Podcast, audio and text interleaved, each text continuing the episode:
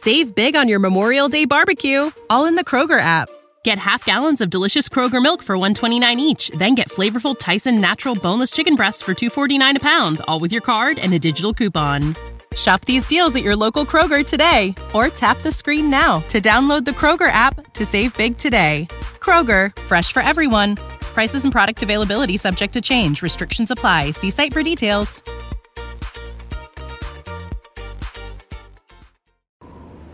Tiếng quạ, Réo vòng hồn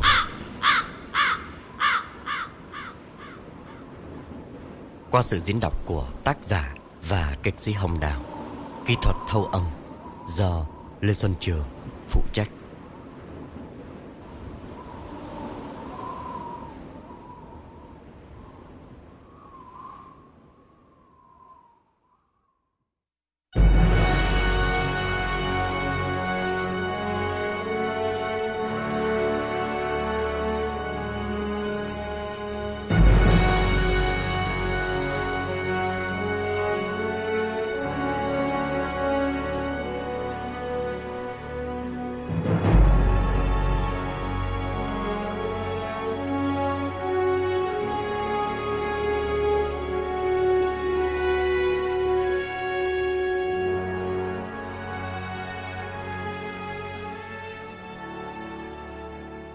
Lúc ấy là khoảng hơn 2 giờ sáng, một đêm mùa hè ở Sài Gòn. Bà Cần choàng tỉnh dậy, ngồi bật lên, bàng hoàng nhìn quanh gian nhà mở tối. Bà đã ú ớ kêu gào trong giấc mơ, đã vùng vẫy một cách kinh hãi đến mấy phút, mới mở được mắt để thức giấc. Bà ngồi tựa lưng vào vách, mồ hôi vã ra đầm đìa trên mặt. Bà thở hồn hển một lúc, rồi mới bình tâm nhớ lại tất cả mọi chi tiết vừa diễn ra trong cơn ác mộng. Bên cạnh bà, trong cái mồng rộng màu trắng đục, ông Cần vẫn ngủ vùi một cách bình lặng. Ông nằm ngửa, miệng hơi há ra, hai tay đặt trên ngực, ngay ngắn như một cái xác chết đã liệm vào hòm chờ đêm chôn. Bà Cần vớ cái quạt giấy ở đầu giường, xòe ra phe phẩy, rồi lại gấp ngay lại và đập nhẹ vào vai ông chồng. Bà gọi. Ông ơi, dậy, dậy đi ông, dậy tôi bảo cái này này. Ông Cần cố nhướng mắt nhìn vợ, rồi lại nhắm ngay và lè nhẹ hỏi. Mấy giờ rồi, còn sớm mà bà, thức làm gì sớm thế? Bà Cần quăng cái quạt, khom người nắm cánh tay chồng giật mạnh mấy cái và nói. Dậy, dậy mau, tôi kể ông nghe cái này này, ghê quá ông ơi. Ông Cần xoay người nằm nghiêng và nhăn mặt đáp. Thì bà cứ kể đi, tôi đang nghe đây. Mà sao không đợi đến sáng mai hãng kể? Giữa nửa đêm đánh thức người ta là thế nào? Bà cần nhòi người nằm xuống bên cạnh chồng và lo âu nói. Ông à, lâu rồi con Trinh nó không có về thăm nhà, mà chẳng thứ tư gì cả. Dễ đến cả năm rồi. Ông cần tặc lưỡi cắt ngang. Tưởng cái gì? Con gái lấy chồng thì phải theo chồng. Tết nhất nó về thăm, mỗi năm một lần như thế là đủ rồi. Còn thư từ thì tôi hỏi bà chứ, chả có cái việc gì cần, bà bảo nó biên thư cho mình làm cái gì. Thôi, bà ngủ đi. Bà cần bực bội tiếp bằng giọng lớn hơn. Tôi không ngủ được, vừa nằm mơ thấy nó đây này. Ông Cần cũng gắt nhẹ. Bà nhớ nó thì bà mơ thấy nó, có cái gì lạ đâu. Tôi cũng hay nằm mơ thấy nó chứ riêng gì bà. Ngủ đi, sáng mai tôi sẽ viết ngay cho nó mấy chữ để bà yên lòng. Ngủ đi. Bà Cần lại ngồi lên và kiên nhẫn kể. Không phải là chiêm bao thường đâu. Nếu mà chỉ nằm mơ thấy nó thì, thì, thì tôi đánh thức ông làm cái gì? Tôi sợ có chuyện gì không may rồi ông ơi. Câu cuối cùng bà nói trong nước mắt nghẹn ngào, làm ông Cần mủi lòng không dám ngủ nữa. Ông thở mạnh, mệt mỏi ngồi dậy, cầm cái quạt, quạt mồ hôi cho vợ và giải thích để chấn an. Tại trời nóng quá đấy, cho nên bà mới nằm mơ. Tôi cũng thế. Hễ mà cứ trời nóng là hay chiêm bao, rồi hay nói làm nhảm y như là có người đè trên ngực ấy. Bà cần lau nước mắt, cố lấy giọng bình tĩnh và nói. Lạ lắm ông ạ. Tôi thấy rõ ràng là con con Trinh nhà mình nó đứng thập thò ngoài cửa. Nó gọi tôi, mà hình như là trời lúc đó nó nhá nhem tôi. Tôi không có nom thấy rõ mặt nó. Tôi mới hỏi chứ, ai đấy? Mà nó nó cứ cúi mặt đứng co ro ở cửa. Như là sợ cái gì ấy. Tôi nhìn kỹ thì hóa ra là nó. Lúc ấy tôi mừng quá tôi mới bảo là Con về bao giờ thế? Vào đây với mẹ. À, Nhà con có về không? Hỏi đến hai ba lần mà nó chả có trả nhời Chỉ cứ, cứ cúi nhìn xuống chân. Tôi định chạy kéo nó. Nó vào thì nó cứ lui dần lui dần. Rồi nó nó, nó quay lưng nó bỏ chạy. Mà mà rõ ràng là nó chỉ ở ngay trước mặt tôi, Mà tôi cứ đuổi mãi không kịp. Tôi thét lên tôi tôi hỏi nó là, Ô hay, con đi đâu đấy? Sao không nhà, vào nhà với mẹ? Thì nó lại cứ cắm đầu nó chạy đi. Đến khi mà tôi tôi đuổi gần kịp Toàn níu lấy vạt áo nó thì Tự dưng nó nó bất chợt nó quay lại. Ôi giời đất ơi, Con tôi, Sao mà cái sắc mặt nó xanh như tàu lá chuối? Nó mới bảo với tôi là, Mẹ ơi, con chết rồi. Còn đâu. Tôi tôi sợ quá tôi mới choàng tỉnh dậy đấy. Bà Cần ngưng lại Bật lên khóc rồi kết luận. Tôi Tôi e là điểm gở không ạ. Mấy hôm nay trong người tôi nó cứ nóng gian như là lửa đốt Mà mà hai cái mí mắt nó giật lia giật lịa. Rồi không biết con Trinh nhà mình nó có làm sao không đây? Ông Cần tặc lưỡi đáp. Tôi đã nói rồi Chuyện mộng mị thì biết thế nào mà tin. Chẳng qua là vì bà nhớ nó quá Thì sinh ra chiêm bao đấy thôi. Nếu có chuyện gì Thì thằng chồng nó đã báo tin cho mình rồi chứ. Bà Cần lắc đầu cắt ngang. Không ông ạ. À, Đời tôi gần 50 năm nay. Có bao giờ tôi nằm mơ thấy việc kinh hãi như thế đâu? Trời ơi sao mà tôi sợ quá đi mất. Ông cần vén mùng chui ra để xuống nhà đi tiểu. Ông dặn một câu để vợ đừng làm phiền ông nữa. Bà nằm nghỉ đi, Sáng sớm mai tôi sẽ chạy ra bưu điện Đánh điện tín cho nó. Thư đi thư lại thì sợ lâu bà sốt ruột. Nghỉ đi, Vài tiếng nữa trời sáng là tôi đi ngay. Bà Cần không nói gì. Chờ chồng ra phía sau, Bà tuột xuống giường, Bước lại thắp nhang trên bàn thờ Và lâm dâm khấn vái Cho con được bình an. Một lúc sau ông Cần trở lên Thì bà cũng theo vào. Và nằm xuống bên nhau. Nằm vậy thôi, Chứ từ giờ phút ấy cho đến sáng, Bà không tài nào ngủ được nữa. Cứ nhắm mắt lại, Bà lại thấy hình ảnh hãi hùng của con gái Hiện ra rõ một một. Ánh mắt đau đớn, Nhìn bà như cầu khẩn. Bà rón rén vén mùng chui ra, Đi thơ thần quanh nhà, Rồi lại đứng trước bàn thờ khấn vái. Thời gian trôi quá chậm. Mãi đến khi vừa nghe tiếng gà Bên nhà hàng xóm ghé lần thứ nhất. Bà vội vén mảnh cửa trông ra. Ngoài đường vẫn vắng ngắt Chưa có tiếng giao hàng Bán quả sáng. Bà buồn chồn chờ thêm một lúc nữa Rồi đánh thức chồng dậy. Ông cần ngủ chưa đã giấc nhưng nể vợ đành dụi mắt ngồi lên. Vừa bước ra sau nhà rửa mặt Ông vừa nói Ôi, Biểu điện 8 giờ mới mở cửa. Tôi có đi sớm thì cũng phải chờ ngoài cửa Chứ chứ ai cho vào giờ này. Bà cần lồi thổi bước theo chồng và nói. Thì ông chịu khó chờ ở cửa biêu điện một tí cũng được. Đánh điện tín ngay cho vợ chồng nó uh, Vắn tắt mấy chữ cho con Trinh. Uh, cứ, cứ đánh là mẹ ốm nặng con về gấp. Ông Cần không nói gì Vì vợ ông vừa dặn ông những điều không cần thiết. Dĩ nhiên ông biết phải viết gì trong điện tín. Ông ra vòi nước ở sân sau Ngồi xổm đánh răng. Để đỡ sốt ruột Bà Cần vào bếp đun nước pha trà và bưng lên cho chồng. Ông Cần lay hoay một lúc ở sân sau, Rồi vào buồng thay quần áo. Mắt ông vẫn còn cay nhức vì thiếu ngủ. Nhưng thấy vợ lo âu quá, Ông đành phải đi sớm, Ghé đầu ăn bát phở rồi ra bưu điện. Ông không tin chuyện mộng mị, Có thể là điềm báo trước một biến cố. Huống chi từ Vũng Tàu vào Sài Gòn, Đường không xa bao nhiêu. Nếu con ông có chuyện bất chắc, Thì thằng rể bà đã phải báo tin. Cho ông bà biết rồi. Ông bưng tách trà, Uống một hớp lớn, Rồi đẩy Honda ra cửa. Ngồi lên xe, Đạp máy xong, Ông sực nghĩ ra một điều mà ông cho là hợp lý. Ông ngoái cổ lại bảo vợ, Bà, Tôi thấy là không nên đánh điện tiếng cái câu lúc nãy. Mẹ ốm nặng, con về gấp. Tự dưng mình lại làm cho con nó lo. Huống chi vợ chồng nó cũng neo người, Gọi nó về làm gì?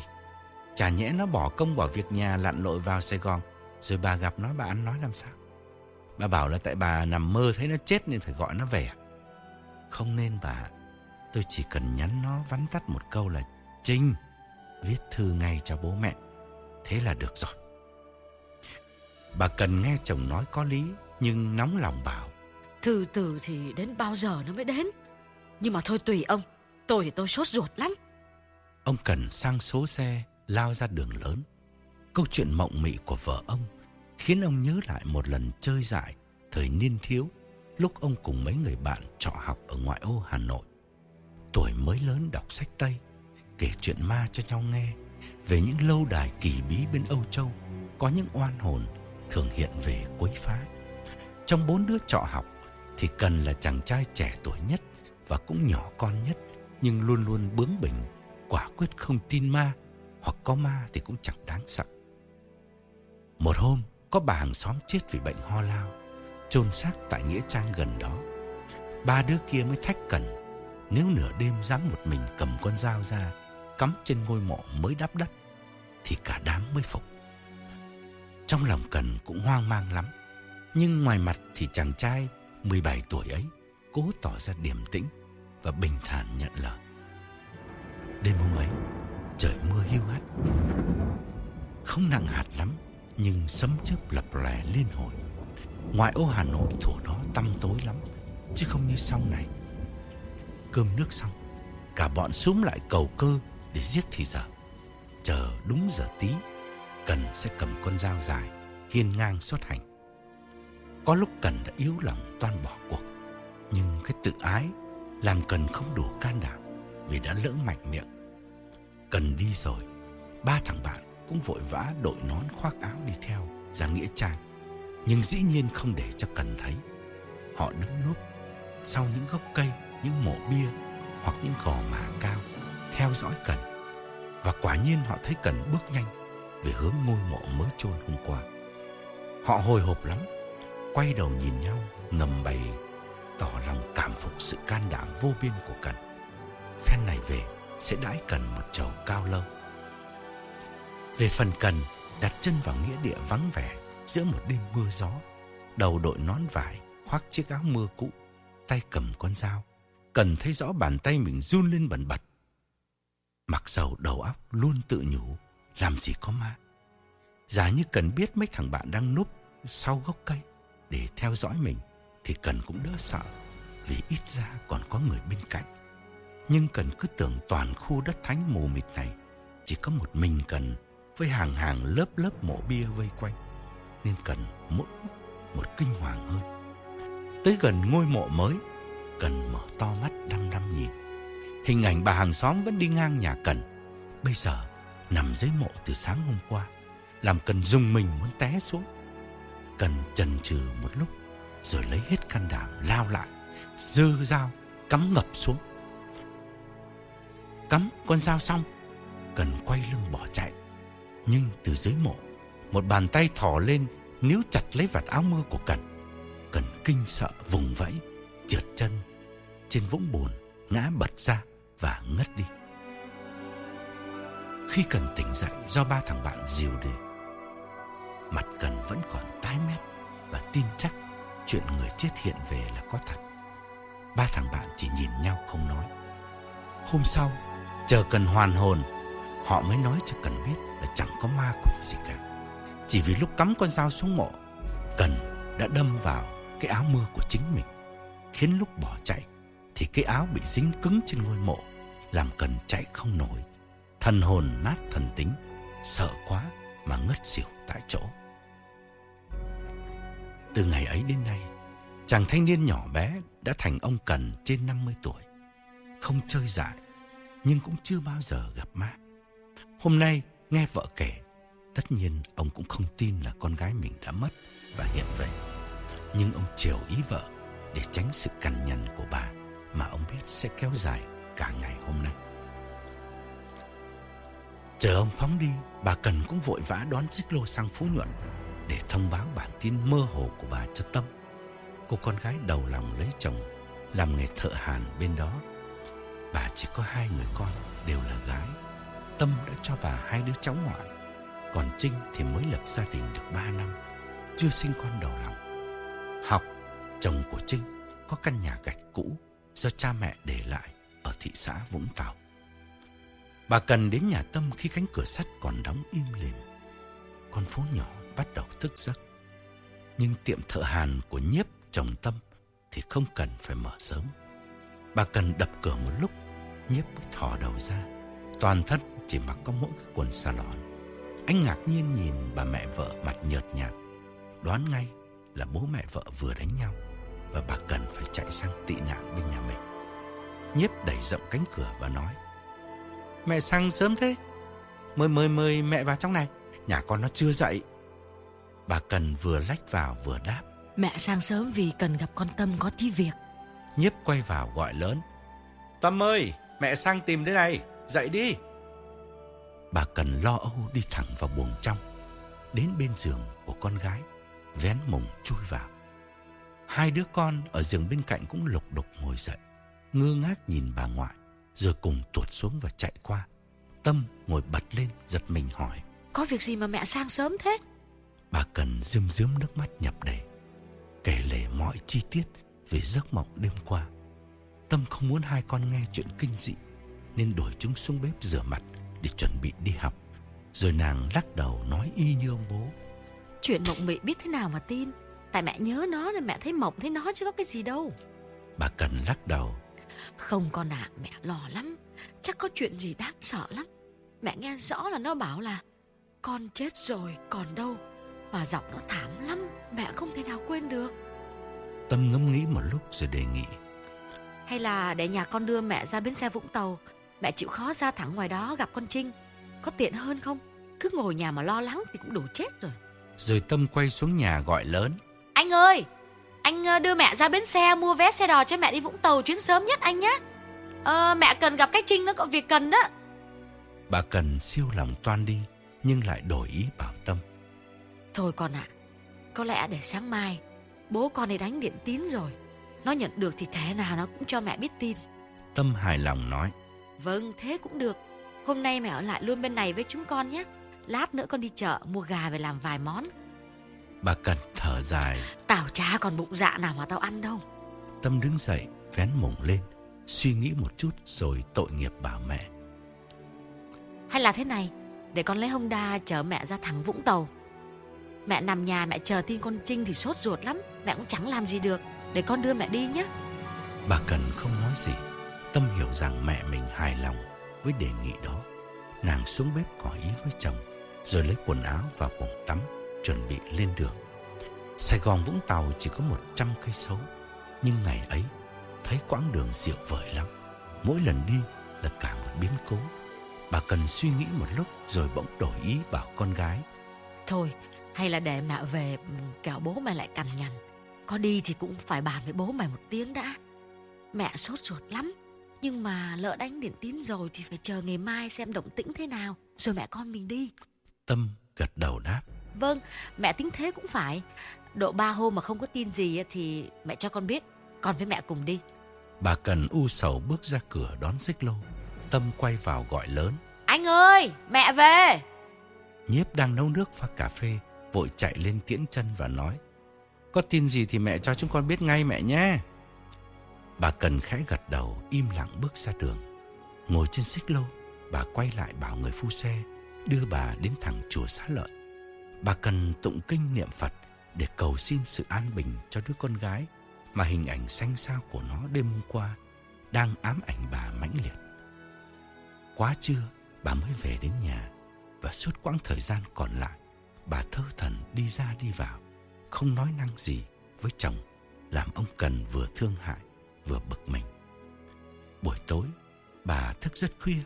Quá nửa đêm, Ông Cần đã ngủ được một giấc khá dài. Bà vẫn còn đốt nhang ở bàn thờ, Đứng khấn vái thật lâu, Rồi mới leo lên giường nằm bên cạnh chồng. Vừa nhắm mắt thiêu thiêu ngủ, Thì bà thấy Trinh, Con gái út bà, Đứng thập thò bên ngoài song cửa.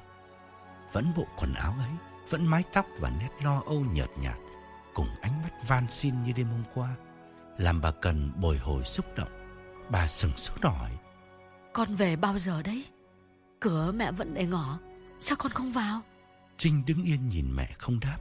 Bà cần vội bước ra sân và nói. Vào đây với mẹ. Con về một mình hay là có chồng con cùng đi? Bà chưa dứt câu đã thấy Trinh vội vã quay ra sân và bỏ đi.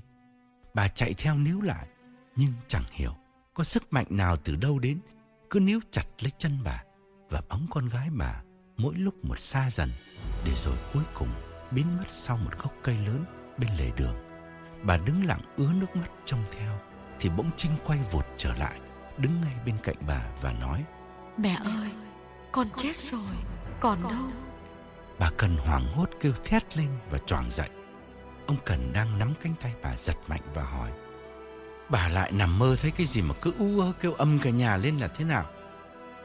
Bà Cần thở hồng hộc, đưa tay áo lau mồ hôi trên trán và chợt nhận ra mình chỉ vừa nằm mơ chứ không phải sự thật ngoài đời. Bà ứa nước mắt bảo ông Cần. Ông ơi, trăm phần trăm con Trinh nhà mình nó gặp chuyện trả lành rồi. Tôi lại vừa nằm mơ thấy nó Cái y hệt như đêm hôm qua Lần nào nó cũng bảo tôi là nó chết rồi Dứt lời Bà òa lên khóc lớn Rồi nằm vật ra giường Ông Cần bắt đầu lo ngại Đêm qua khi nghe vợ kể lần đầu, Ông chẳng mấy quan tâm, Bởi đoán rằng vợ mình chỉ vì nhớ con gái Mà sinh ra mộng mị Nhưng đêm nay, Nếu giấc chiêm bao hái hùng ấy Lại tái diễn, Thì hoặc là con gái ông đã về bên kia thế giới, hoặc ít ra vợ ông cũng vừa mắc bệnh tâm trí, cần phải gặp bác sĩ điều trị. Ông nhắc lại lời vợ. Bà bảo sao? Nó nói là nó chết rồi à? Bà cần nghẹn ngào đáp. Tôi nhớ rõ lắm mà. Tôi không thể nào lầm được. Hôm qua cũng y như hôm nay. Nó đều bảo với tôi là nó chết rồi. Ông cần lặng người nằm im. Mắt mở trừng trừng. Nhìn lên nóc mồng. Bà cần lại tiếp.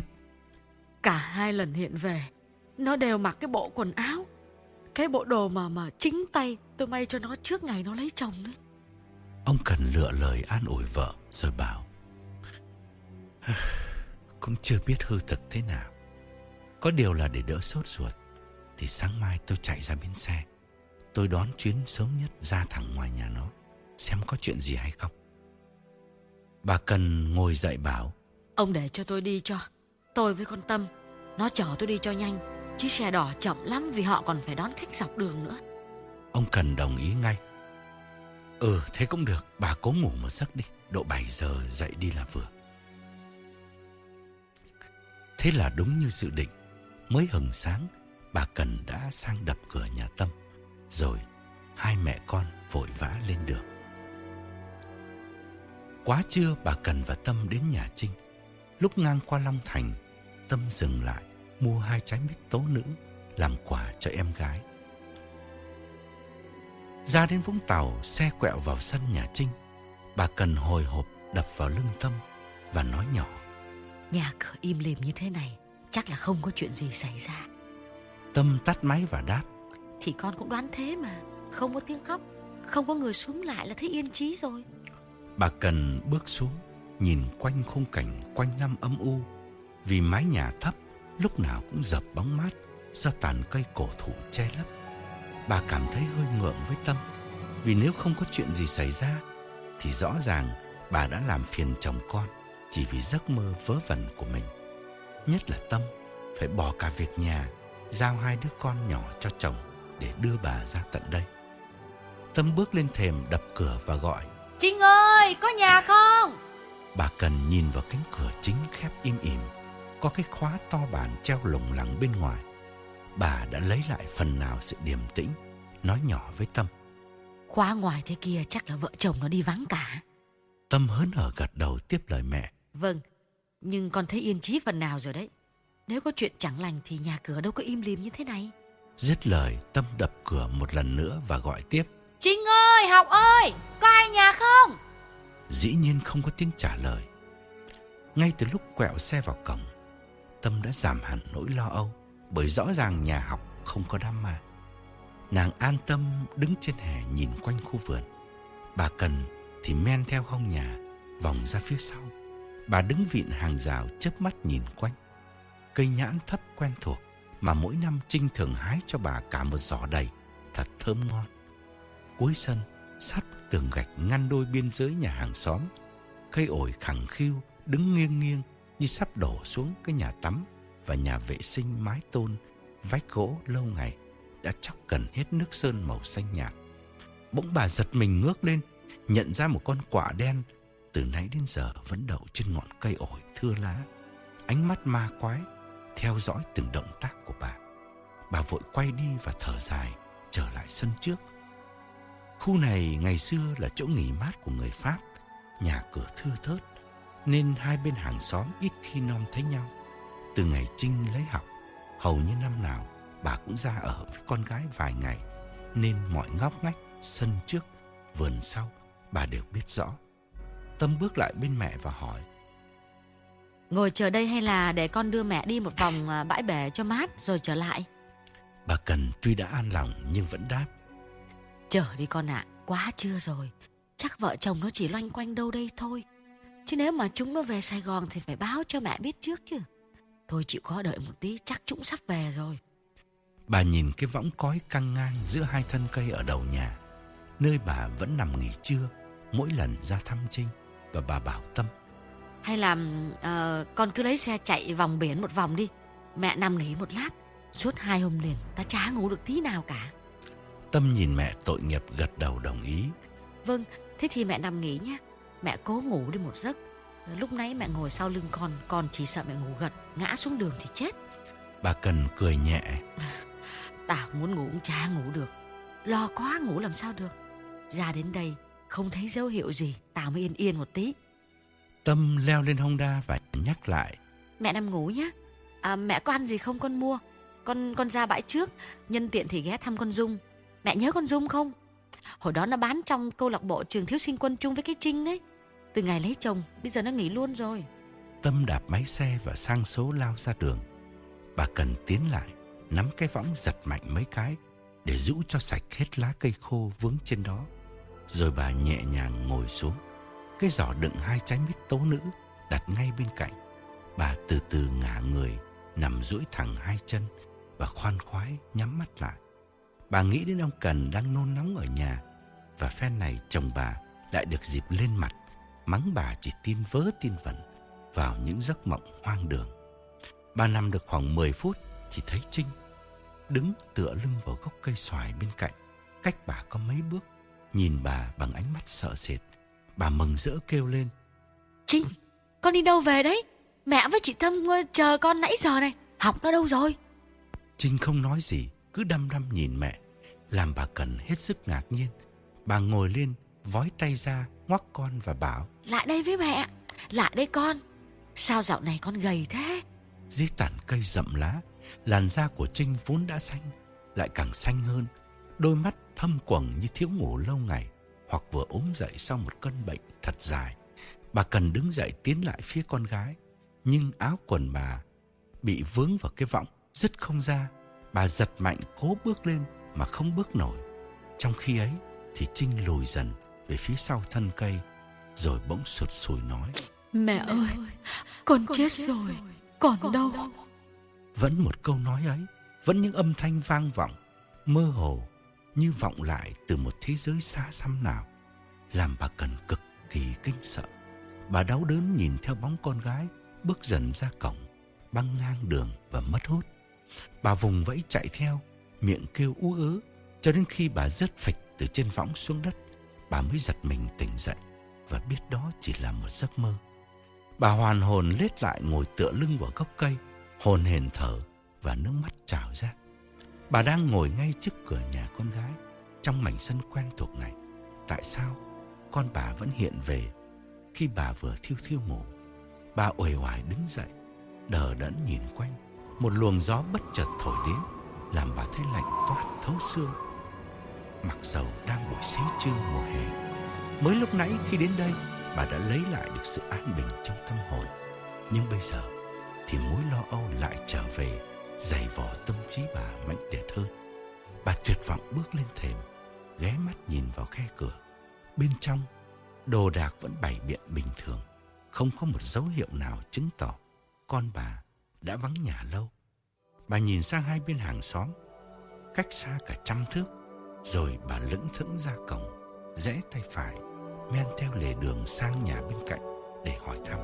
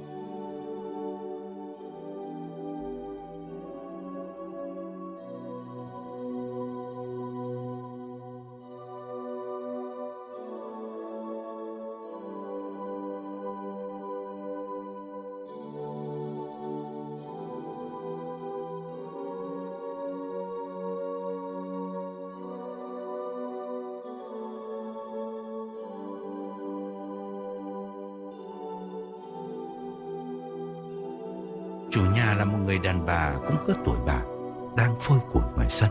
Bà mừng rỡ tiến vào, gật đầu chào và nói. Bà cho tôi hỏi thăm, tôi vừa từ Sài Gòn ra thăm con gái, mà cả hai vợ chồng nó không có nhà, không biết chúng nó đi đâu vắng lâu chưa ạ? Người đàn bà miền Nam dừng tay đáp. Ủa, à, rể bà là cậu học hay không? À, mới thấy à, cậu hồi sáng đây nè, chắc chạy ra phố chút xíu về liền ha. Bà Cần gật đầu nói. À, cảm ơn bà, à, nếu thế thì tôi an tâm tôi chờ. Cứ tưởng chúng nó đi đâu xa thì tôi phải quay về Sài Gòn. Bà hàng xóm nói. Không, ngồi đây chơi chút xíu đi, à, chắc chút xíu nữa về liền á. Bà Cần cúi đầu nói. Dạ, à, cảm ơn bà, à, để để tôi về bên nhà chờ hai cháu cũng được ạ. Dứt lời, bà quay ra cổng và phân vân đặt ra hàng loạt câu hỏi về sự xuất hiện của Trinh trong giấc mơ vừa rồi. Bà dừng chân một chút rồi quay trở lại bà hàng xóm và hỏi thêm. À, thưa bà, à, tôi à, tôi hỏi cái này nó hơi tò mò.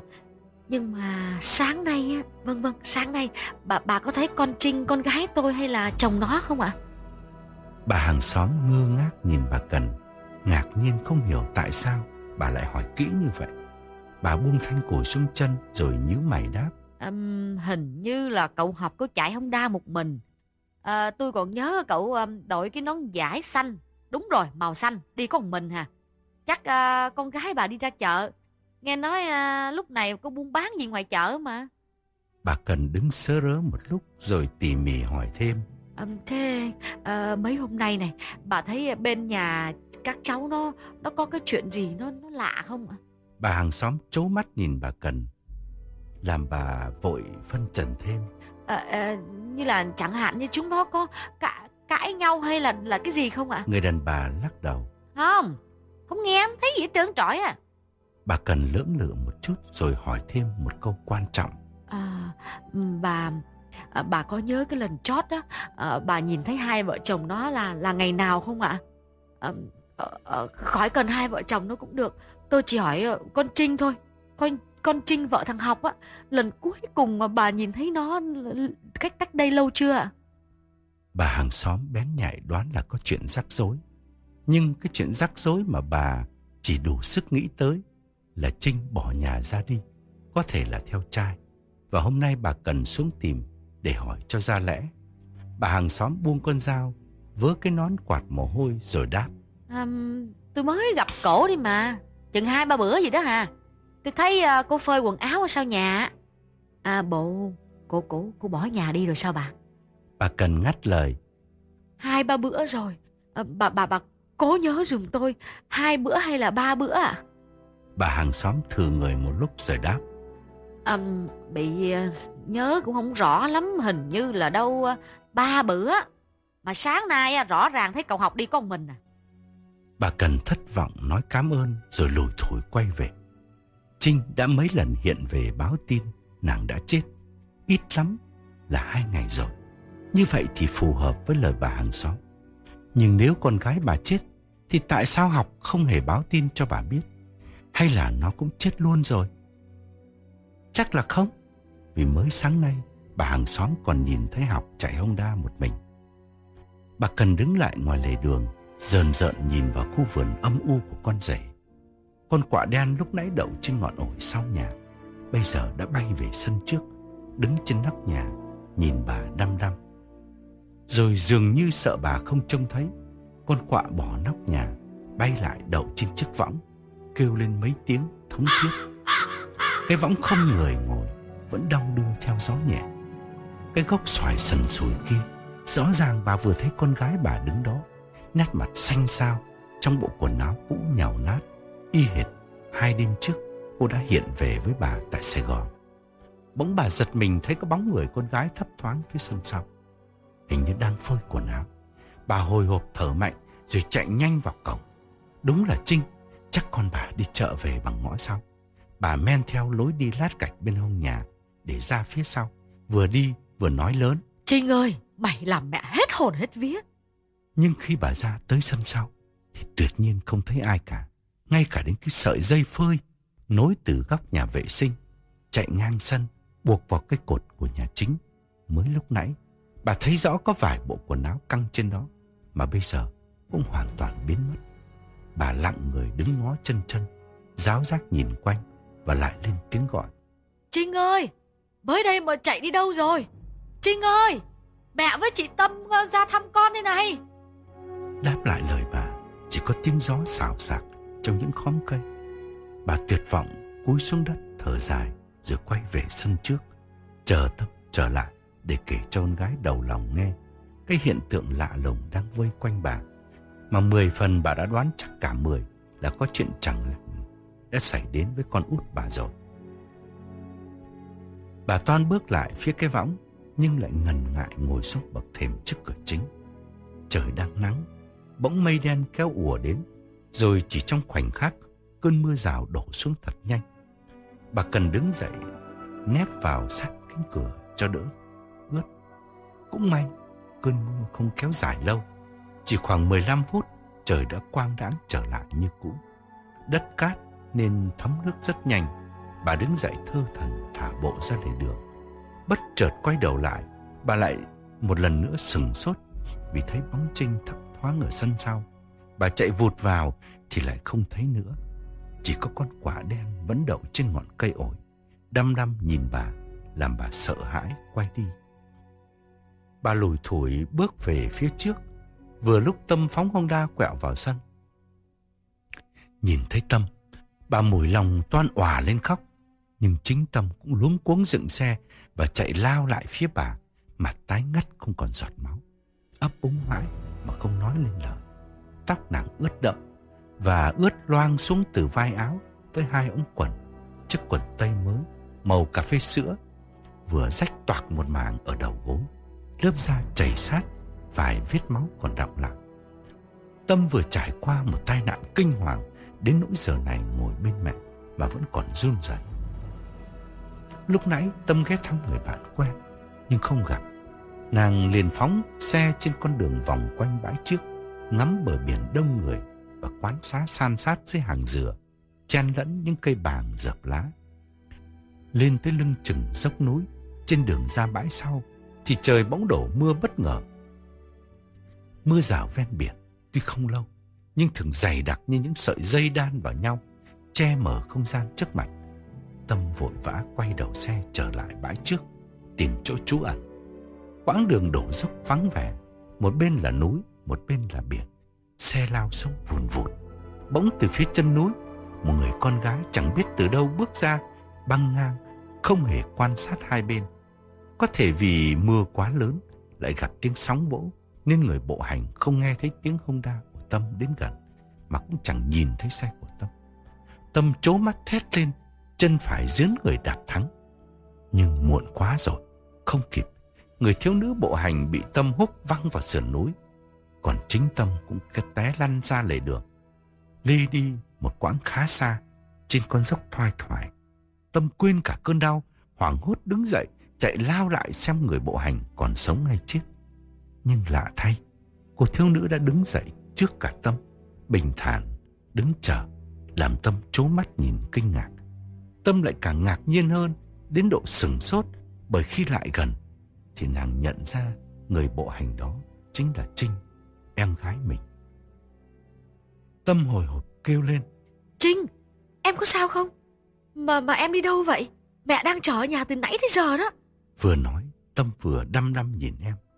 Nước mưa vẫn tuôn chảy từ mái tóc ướt đẫm, lan xuống bộ quần áo mà đáng lẽ Trinh chỉ nên mặc ở nhà. Mặt Trinh xanh xao, như vừa trải qua một cơn hoảng sợ. Tâm nhắc lại. Để chị chờ em về nhà nhé. Trinh vẫn không nói gì. Lặng lặng quay lưng bước lên dốc núi. Tâm kêu gào, gọi tên em mấy lần. Trinh mới quay lại và bảo. Chị, chị ơi, em, em chết, chết rồi, còn đâu. Vừa lúc đó có tiếng còi xe hơi từ phía chân núi chạy lên. Tâm vội vã chạy lại dựng chiếc không đa của mình, đẩy vào sát lề. Nàng ngước lên tìm em, nhưng Trinh đã biến mất. Nàng đứng sững tại chỗ một lúc khá lâu, rồi mới lên xe phóng về. Bấy giờ, Tâm mới hoàn toàn tin những giấc mơ của mẹ nàng là có thật. Tâm kể cho mẹ nghe mọi chi tiết vừa xảy ra rồi hỏi. Như vậy là sao hả mẹ? Mẹ thì chỉ gặp nó khi ngủ, còn con rõ ràng lúc ấy con thức mà. Bà Cần từ từ ngồi xuống bậc cửa, u sầu nhìn xuống chân. Bà vừa thấy Trinh ở đây, trong sân sau.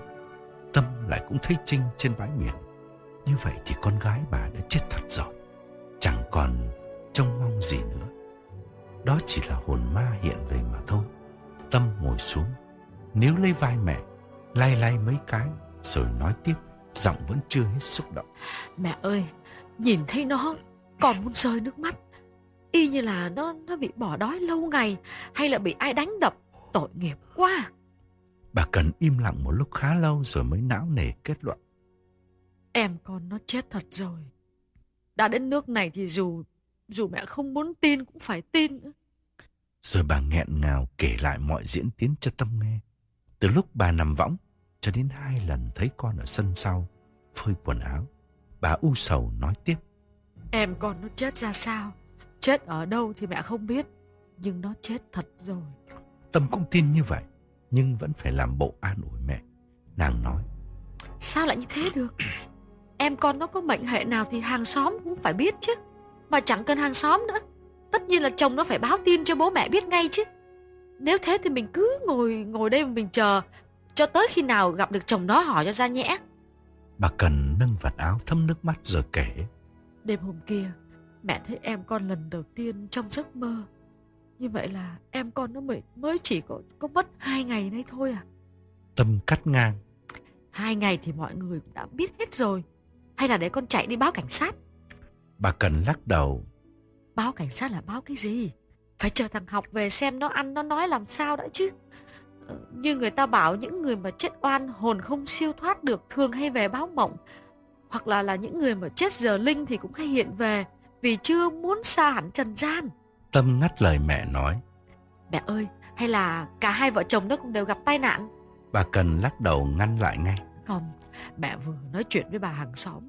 Sáng nay bà ấy còn thấy thằng học nó chạy Honda từ ở nhà ra mà.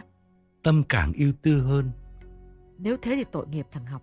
Có thể là nó chưa biết tin gì chăng? Bà Cần gật đầu. Cũng có thể như vậy. Thành ra mẹ con mình cứ ngồi chờ đây xem thế nào. Gặp được chồng nó thì, thì sẽ biết rõ đầu đuôi. Bà Cần chưa dứt lời thì có tiếng xe gắn máy chạy vào cổng. Hai mẹ con cùng đứng bật dậy vì học vừa về tới. Trên yên sau chiếc Honda chở hai bao xi măng. Thấy bà Cần và Tâm học giật mình nói như reo. Mẹ ra bao giờ thế? Cả chị Tâm nữa. Thế mà không báo trước cho con biết. Học tắt máy, dừng xe. Bà Cần lau nước mắt tiến nhanh lại và cố giữ giọng tự nhiên hỏi. Um, con Trinh nó đâu? Mẹ cần gặp nó có tí việc. Tâm bước lại đứng bên cạnh bà Cần và cũng lên tiếng ngay. Con Trinh nó đâu rồi chú học? Nàng mở to mắt nhìn học chờ đợi. Nhưng học điềm tĩnh nhấc hai bao xi măng, quăng lên hè, rồi mới quay lại dơ hai bàn tay tỏ vẻ ngạc nhiên đáp. Ô hay, nhà con về Sài Gòn chiều hôm qua, mẹ không gặp ư? Thế mẹ đi từ bao giờ? Tối hôm qua nó không ngủ ở nhà với bố mẹ hay sao? Thế chứ nó đi đâu? Ở đâu? Nó cũng không sang bên chị Tâm hay sao? Lạ nhỉ? Bà Cần quay sang nhìn Tâm hỏi ý. Tâm nhíu mày hỏi lại học. Chú nói làm sao chứ? Không nhẽ nó về Sài Gòn mà nó không gặp bố mẹ à? Học ưu tư nghiêm mặt đáp. Nào em có biết nó đi đâu? Trưa hôm qua đấy, ăn cơm xong thì nó bảo em chở nó ra bến xe ngay. Nó nói là mẹ dạo này không được khỏe, nên nó về thăm. Nó không về nhà thì nó đi đâu? Chết thật. Nói câu ấy, mặt học đăm chiêu nhìn ra đường. Bà cần nhìn con rể tội nghiệp, toan kể cho học nghe những lần hiện hồn của Trinh từ hai hôm nay. Nhưng bà lại chợt nghĩ tại sao Trinh không hiện về với chồng mà lại chỉ về với mẹ và chị. Bà hỏi lại. Nó mới đi hôm qua hả? Hay là vợ chồng có chuyện bất hòa mà anh giấu tôi? Có lục đục gì đến nỗi mà nó phải bỏ đi không? Học cười. mẹ biết mà, mẹ biết chúng con có bao giờ cãi nhau. Tâm kéo mẹ sang hẳn một bên, xa chỗ học đứng và hỏi nhỏ.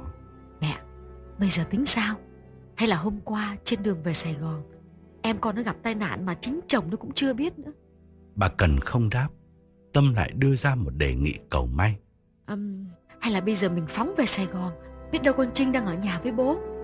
Dĩ nhiên nói câu ấy, Tâm cũng biết là mình không thật lòng. Bởi mới lúc nãy, chính Tâm đã gặp hồn ma của Trinh trên con đường ra bãi sau. Bà cần quay sang phía học, hỏi lớn. Thế anh bảo cái Trinh nó về Sài Gòn, nó về hôm qua hay là hôm kia? Học quả quyết. Dạ thưa mới hôm qua, chưa hôm qua, chuyến xe 2 giờ. Bấy giờ bà cần mới thì thầm cắt nghĩa cho Tâm nghe. Còn cứ ở đây, về làm gì? Mẹ thấy nó có cái gì mờ mờ ám ám lắm. Nó bảo là em con mới về Sài Gòn ngày hôm qua. Nhưng mà mẹ gặp con Trinh trong giấc mơ từ ngày hôm kia rồi cơ. Như thế thì ít nhất em con cũng mất hai ngày rồi. Lúc nãy mẹ hỏi thăm bà hàng xóm thì bà ấy bảo là lần cuối cùng non thấy cái Trinh đã ba hôm rồi. Tâm gật đầu ngắt lời. Vâng, con hiểu rồi. Thế thì cứ nán lại đây. Nếu quả thực em con còn sống mà về Sài Gòn thì nghe tin mẹ và con ra thăm nó chắc là nó quay về ngay, phải không mẹ? Ngừng một chút, Tâm níu áo mẹ, giật nhẹ nhẹ và thì thầm. Với lại con thấy có cái gì nó kỳ cục lắm.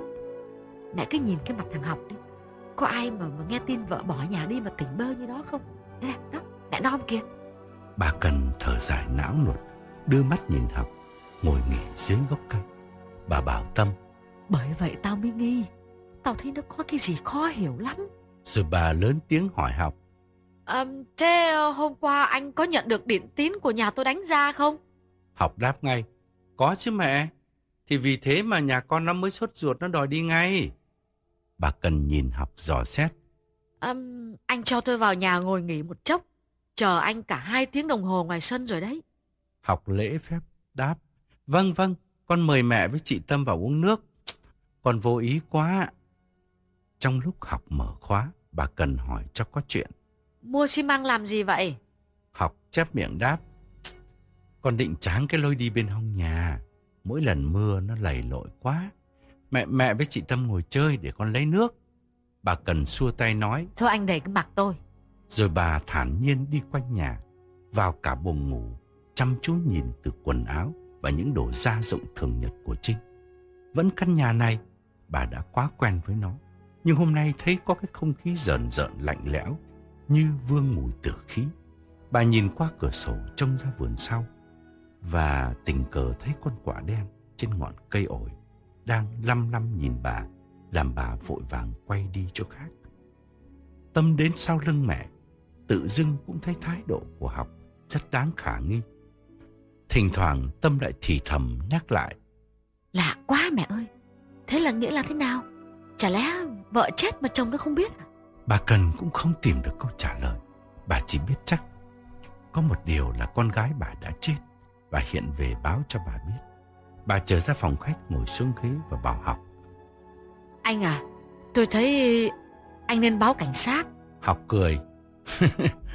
báo thế nào hả mẹ? Nhà con mới đi hôm qua mà. Đi về thăm bố mẹ. Con báo cảnh sát là báo cái gì bây giờ? Tâm đáp thay. Thì à, anh cứ báo là vợ mất tích, nhờ họ tìm.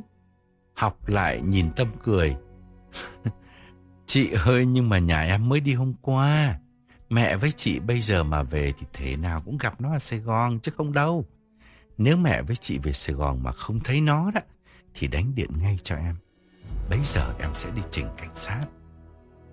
Tâm đồng ý với lý luận này, nàng ngẫm nghĩ một chút rồi quay sang mẹ và nói. Hay là mình về mẹ ơi, về xem sao. Nếu mà không thấy con Trinh từ sáng thì sáng mai cả nhà kéo ra đây trình cảnh sát. Con rủ nhà con đi luôn. Học nhìn mẹ vợ gật đầu phụ họa. Vâng, như thế cũng được. Mẹ nói nhà con không về gặp bố mẹ làm con lo quá chả biết nó đi đâu. Bây giờ mới 4 giờ, chị Tâm đưa mẹ về còn kịp. À, nếu gặp nhà em ở trong ấy thì chị làm ơn bảo nó đánh điện cho em biết ngay. Còn như không thấy nó đó thì bắt buộc ngày mai em phải báo cáo cảnh sát là nó mất tích. Bà cần phân vân không biết tính sao. Tâm dục hai ba lần nữa, bà vẫn ngồi yên. Bà bây giờ đã như người mất hồn, không còn suy tính gì được nữa.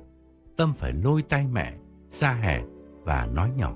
Về mẹ à, nếu mà có chuyện chẳng lành xảy ra với em con, thì nó cũng xảy ra rồi. Con muốn ngày mai quay ra đây, con rủ nhà con cùng đi. Cả bố nữa. Như thế thì may sao mới tìm được tông tích. Em con có mất thì ít ra mình cũng phải tìm được cái xác mà làm đám ma chứ. Đâu có thể mà cứ bí bí mật mật như thế này được. Bà Cần miễn cưỡng đáp. Ừ thì tùy con đấy. Hay là về Rồi bàn với bố mày với chồng mày xem thế nào. Dứt lời bà quay vào nhà nói lớn. Thôi tôi về đây nhá. Nếu không gặp con Trinh thì mai tôi lại ra. Học chạy ra cửa bảo mẹ. Vâng mẹ mẹ về ạ Gặp nhà con mẹ bảo nó đánh điện ngay cho con nhé, Con sốt ruột lắm. Nghe mẹ nói con cũng lo, Chả hiểu nó đi đâu. Tâm tiến lại đẩy Honda ra cổng. Nhưng vừa đến gần chiếc xe Thì con quạ đen từ nóc nhà lao vụt xuống, Đậu ngay trên tay lái Và kêu lên mấy tiếng, Làm Tâm sợ hãi giật lùi lại. Bà Cần cũng vừa tới sau lưng Tâm. Hai mẹ con ngơ ngác nhìn con quạ Là thứ chim vốn không bao giờ thân thiện với người. Nó đứng đó một chút Kêu thêm vài tiếng rồi bay trở lại nóc nhà. Tâm nhìn theo rồi quay lại bảo mẹ. Cái con quạ này phải gió. Non sợ quá mẹ nhỉ. Bà Cần chớp mắt đáp. Mà lạ lắm con à. Lúc nãy mẹ nằm ở võng Nó cũng cứ xà xuống đậu ngay bên cạnh. Quả là cái điểm xấu lắm á. Hay là Bà bỏ dở câu nói trầm ngâm ngước lên nóc nhà. Chỗ con quả đen đang ngó xuống Tâm cắt ngang. Xấu thì đằng nào cũng xấu rồi. Cứ về đi Rồi sáng mai cả nhà mình kéo ra. Dứt lời Tâm đẩy Honda ra cổng. Nhưng cả hai mẹ con giật mình Vì tiếng quả lại kêu thét lên trên nóc nhà Như bị tấn công. Bà cần thở dài quay vào bảo học. Hai cái quả mít tố nữ này tôi mua ở Long Thành cho con Trinh. Anh đem vào mà ăn đi nhá. Học hân hoan nói lớn. Vâng, con cảm ơn mẹ Mẹ với chị Tâm về bằng an Tâm đạp máy xe Bà cần leo lên yên sau Hai chân để hai bên. Nhưng Tâm dướn người đạp đến cả 10 lần Mà chiếc xe cứ đứng ỉ Không nổ Làm bà cần lại phải tụt xuống Để Tâm dựng xe lên. Học tiến lại hỏi một câu cho có chuyện. Hay là hết xăng rồi? Tâm vừa lau mồ hôi vừa đáp. Mới vừa đổ mà Còn nguyên cả bình đây này. Có thể là tại cái buji nó ngộp xăng. Nàng mệt mỏi khom người lấy gói đồ phụ tùng để mở buji. Học vội đỡ lấy và bảo, chị để em làm cho.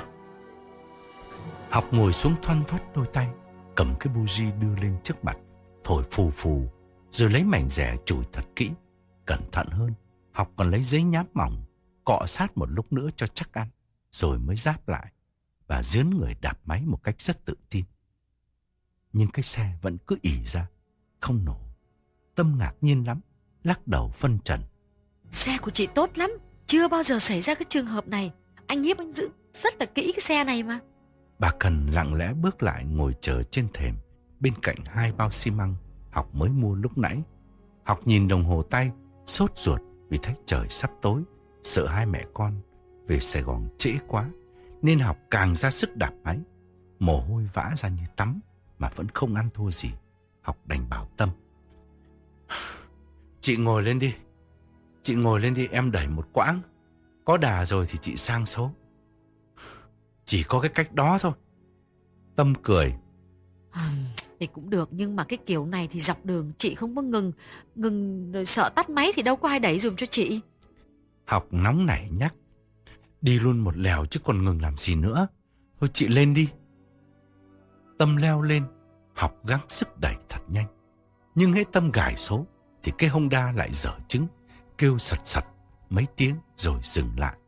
Vài vòng thử nghiệm như thế, học ngồi thở dốc, chịu không nổi. Tâm đẩy xe quay trở lại sân, học lảo đảo theo sau và bảo. Gần đây chả có tiệm sửa xe nào, hay là chị lấy xe của em mà về, để xe chị đây, em đem sửa cho. Tâm ngần ngại. Uhm, chị không có dám đi xe của người lạ đâu. Quen cái nào thì chỉ biết có mỗi cái đấy thôi. Với lại à, anh Diếp mà thấy chị không mang xe về thì thế nào anh ấy cũng mắng chị. Thế cái tiệm sửa xe nó cách đây bao xa?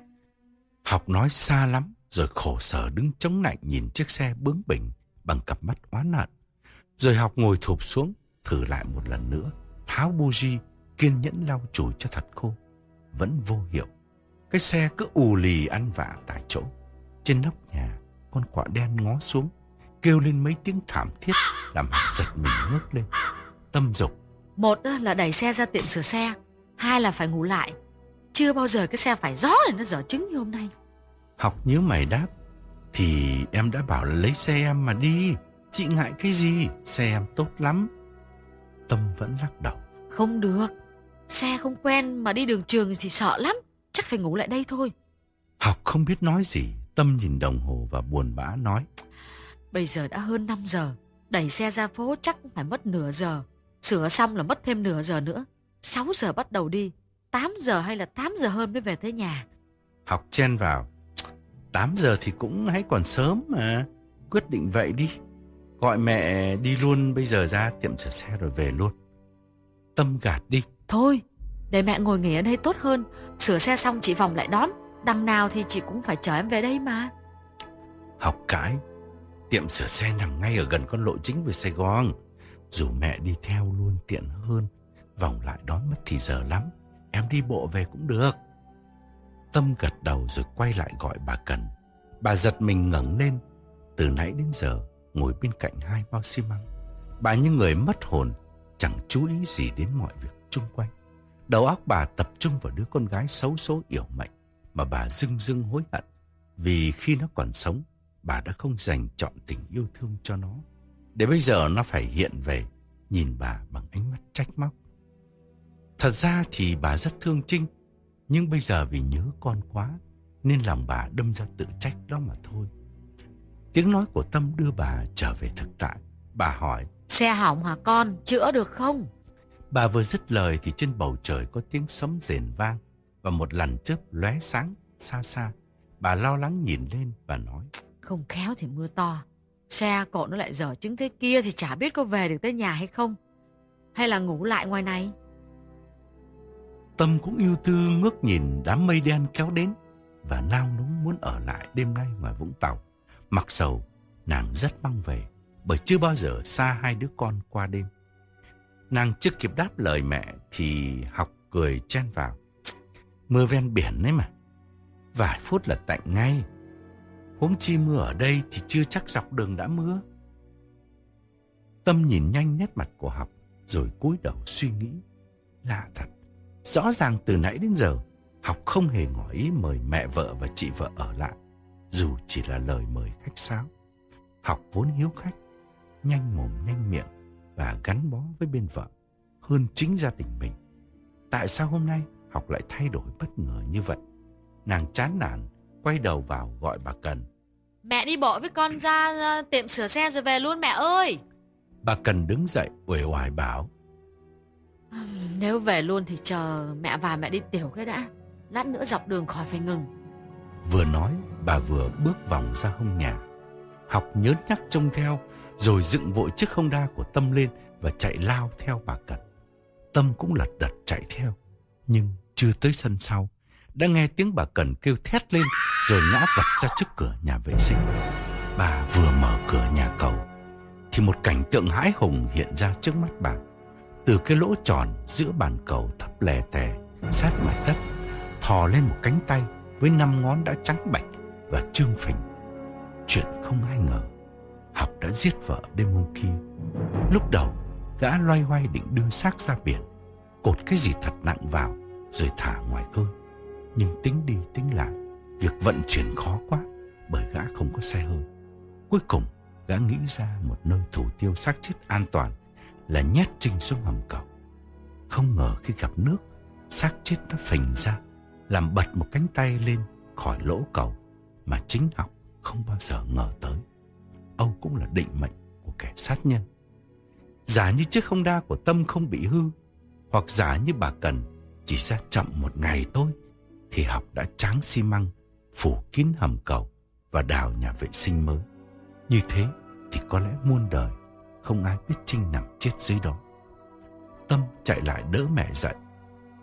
Nhưng nhìn thấy cái cánh tay trong cầu tiêu thỏ ra, Tâm quay vội đi buông bà Cần xuống chỗ cũ Rồi gập người ói mửa trên bãi cỏ Còn học thì đứng chết chân, Nhìn hai mẹ con Và nhìn cánh tay người vợ cũ, Không biết phải xử thế nào chỉ có con quả đen trên ngọn cây ổi. Kêu lên mấy tiếng thanh thản. Rồi vỗ cánh bay đi. Không trở lại nữa.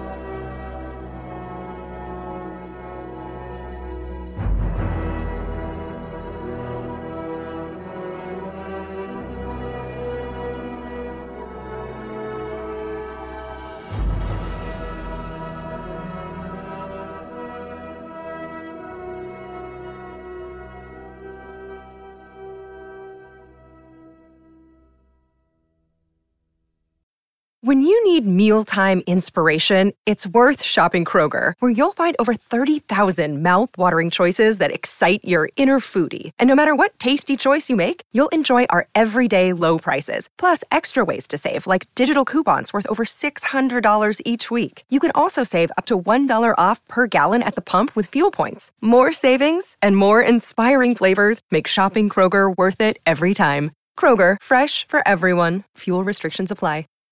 Vacation starts with VA. Whether you're feeling beachy, mountainy, or every E in between, you'll find all that you love all in one trip to Virginia. Start yours at virginia.org.